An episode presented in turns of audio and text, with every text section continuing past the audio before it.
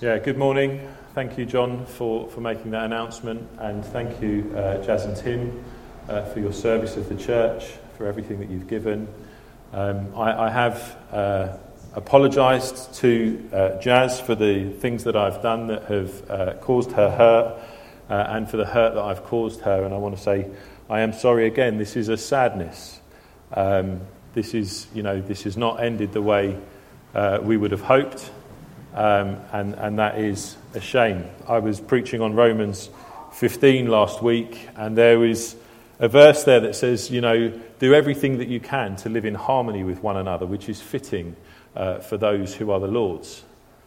And we've, uh, we've not managed to do that. And, uh, and that is a great shame, a great sadness. And, um, and so I want to, I want to speak uh, in part to this situation and to, I hope, encourage you that, as John has said, that this isn't a sign of God's disfavour with us, that, that actually that we can still be hopeful of uh, a fruitful future as a church, of, of growth, not, not numerically, but in maturity, in gifting, uh, and in impact. Seeing the gospel advance in Croydon, seeing people saved and added to the church, seeing lives transformed. And so I am going to uh, read and speak to very briefly uh, Romans 16. I want to finish this series that we've looking at that we've been looking at, but actually it it speaks well to us today. I think it speaks well to me as I take stock of my first 20 months as the lead elder of Croydon Jubilee Church. Um, and, uh, and so I'm going to read this. This is Romans chapter 16. I commend to you our sister Phoebe, who is a deacon in the church in Cenchreae. Welcome her in the Lord as one who is worthy of honour among God's people. Help her in whatever she needs, for she has been helpful to many, and especially to me. Give my greetings to Priscilla and Aquila, my co workers in the ministry of Christ Jesus. In fact, they once risked their lives for me. I'm thankful to them, and so are all the Gentile churches. Also, give my greetings to the church that meets in their home. Greet my dear friend Epaenetus. He was the first person from the province of Asia to become a follower of Christ. Give my greetings to Mary, who has worked so hard for your benefit. Greet Andronicus and Junia, my fellow Jews, who were in prison with me. They are highly respected among the, the apostles and became followers of Christ before I did. Greet Ampliatus, my dear friend in the Lord. Greet Urbanus, our co worker in Christ, and my dear friend Stachys. Greet Apelles, a good man whom Christ approves, and give greetings to the believers from the household of Aristobulus. Greet Herodion, my fellow Jew. Greet the Lord's people from the household of Narcissus. Give my greetings to Tryphena and Tryphosa, the Lord's workers, the Lord's workers, and to dear Persis, who has worked so hard for the Lord. Greet Rufus, whom the Lord picked out to be his very own, and also his dear mother, who has been a mother to me. Give my greetings to Asyncritus, Phlegon, Hermes, Patrobas, Hermas, and the brothers and sisters who meet with them. Give my greetings to Philologus, Julia, Nereus, and his sister, and to Olympas and all the believers who meet with them. Greet each other with a sacred kiss. All the churches of Christ send you their greetings. And now I make one more appeal, my dear brothers and sisters. Watch out for people who cause divisions and upset people's faith by teaching things contrary to what you have been taught. Stay away from them. Such people are not serving Christ our Lord, they are serving their own personal interests. By smooth talk and glowing words, they deceive innocent people. But everyone knows that you are obedient to the Lord. This makes me very happy. I want you to be wise in doing what is right and to stay innocent of any wrong. The God of peace will soon crush Satan under your feet. May the grace of our Lord Jesus be with you. Timothy, my fellow worker, sends you his greetings, as do Lucius, Jason, and Sosipater, my fellow Jews. I, Tertius, the one writing this letter for Paul, send my greetings too as one of the Lord's followers. Gaius says hello to you. He is my host and also serves as host to the whole church. Erastus, the city treasurer, sends you his greetings, and so does our brother Quartus. Now, all glory to God, who is able to make you strong, just as my good news says. This message about Jesus Christ has revealed his plan for you Gentiles, a plan kept secret from the beginning of time. But now, as the prophets foretold, and as the eternal God has commanded, this message is made known to all Gentiles everywhere, so that they too might believe and obey him. All glory to the only wise God through Jesus Christ forever. Amen. There are only uh, three things that I want to say about this passage. I'm aware it's already half 11. I, this church that Paul is writing to and, and the church that Paul is a part of is so completely relational, isn't it? You know, Paul knows these people that he's writing to. He's never been to Rome before. We know that he's met some of these people uh, on his missionary journey in other places. Paul's not met all of these people. And yet, the relationships that they have with one another are so honouring, are so important to them. Even one of them has been like a mother to him. And as I say, the, the, today's announcement is a real sadness. I haven't always honoured uh, Jazz as I should have.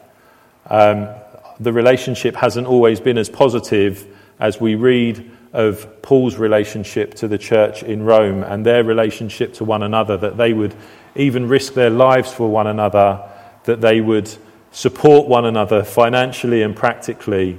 Um, and but that is that is that's the sort of congregation I want to lead. That is how I wish to be. This, this announcement today, it's not about me, and this passage today is not about me uh, uh, someone close to me, a friend, um, asked me the other day or, or commented, they didn't know whether I was hot headed or whether I was a passionate visionary. Now, it wouldn't be okay to be hot headed. And, and we do need to take stock of my character, um, my leadership in these first 20 months. We need to take stock of those things and, and there are things that uh, I have repented of and I have apologized for, and there may be more things that I need to repent of and apologize for.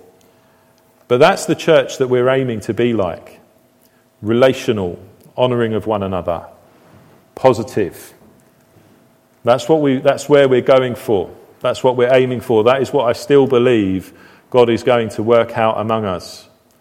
This is a sad day for Croydon Jubilee Church, as John said. And I, I was very uh, happy when John uh, said we, we, mustn't, we mustn't try and dress this up as something it's not. I think it was the right call. We can't dress this up as something that it isn't. This is a sad day for us. And yet, as John has said, God works all things for good for those who love him and are called according to his purpose. And so we at Jubilee and Jazz and Tim, as they move on to worship with Hope, Hope Church, we can be confident of God's continued faithfulness to us. We can be confident of uh, the plans that He has for us not being scuppered by this. And we will be able to look back, I hope and believe, with relationship much improved, with the, you know, the time for forgiveness and healing to take root and blossom, that we will be able to look back on this time um, and, and, and, and give thanks that through it God, God did other stuff. God is going to go, God is going to bless hope uh, as Jazz and Tim go to them. And I know that God is going to bless us too. The other thing I want to say is I, I just love the, you know, John, John spoke about, you know, the, the, how COVID has you know, perhaps undermined our, our cohesiveness, perhaps irre- irreparably. You know, that's not, you, you have to know that that is not unique to Jubilee.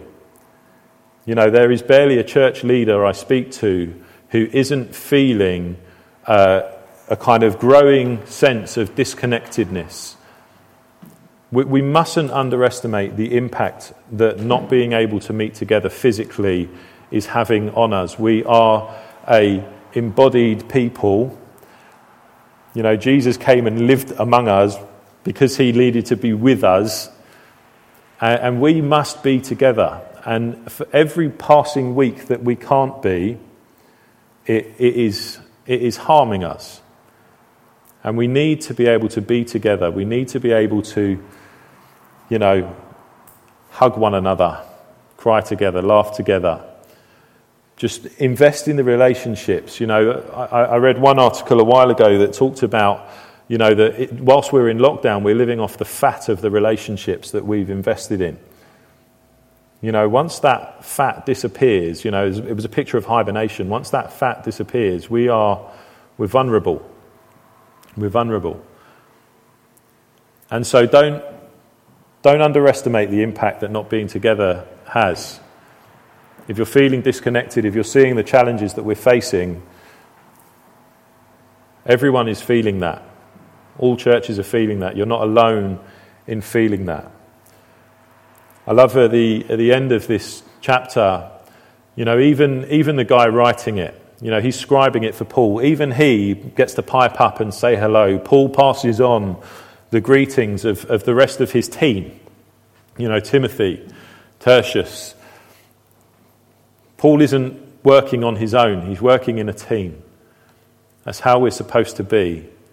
And that's how we're going to be in the future. We're going to work together positively and with relationship at our core.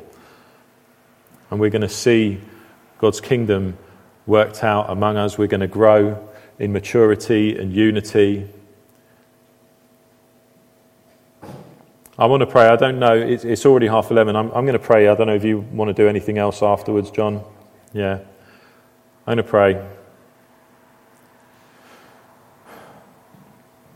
Father, I thank you that you are with us and that you are for us. And I thank you that even though this is a sad day for Croydon Jubilee, that actually we can have confidence that you are working all things for good. Lord, we can have confidence in the promises that you have spoken over your church and over your people. And so, Lord, we look to you. And I pray, Holy Spirit, would you sustain us through this season of disconnectedness? Lord, would you keep the bonds of relationship strong, even as they are stretched through time and distance. Lord, we want to see you glorified. And Lord, we know that you will be. So come and have your way among us, I pray. In Jesus' name, amen. Amen.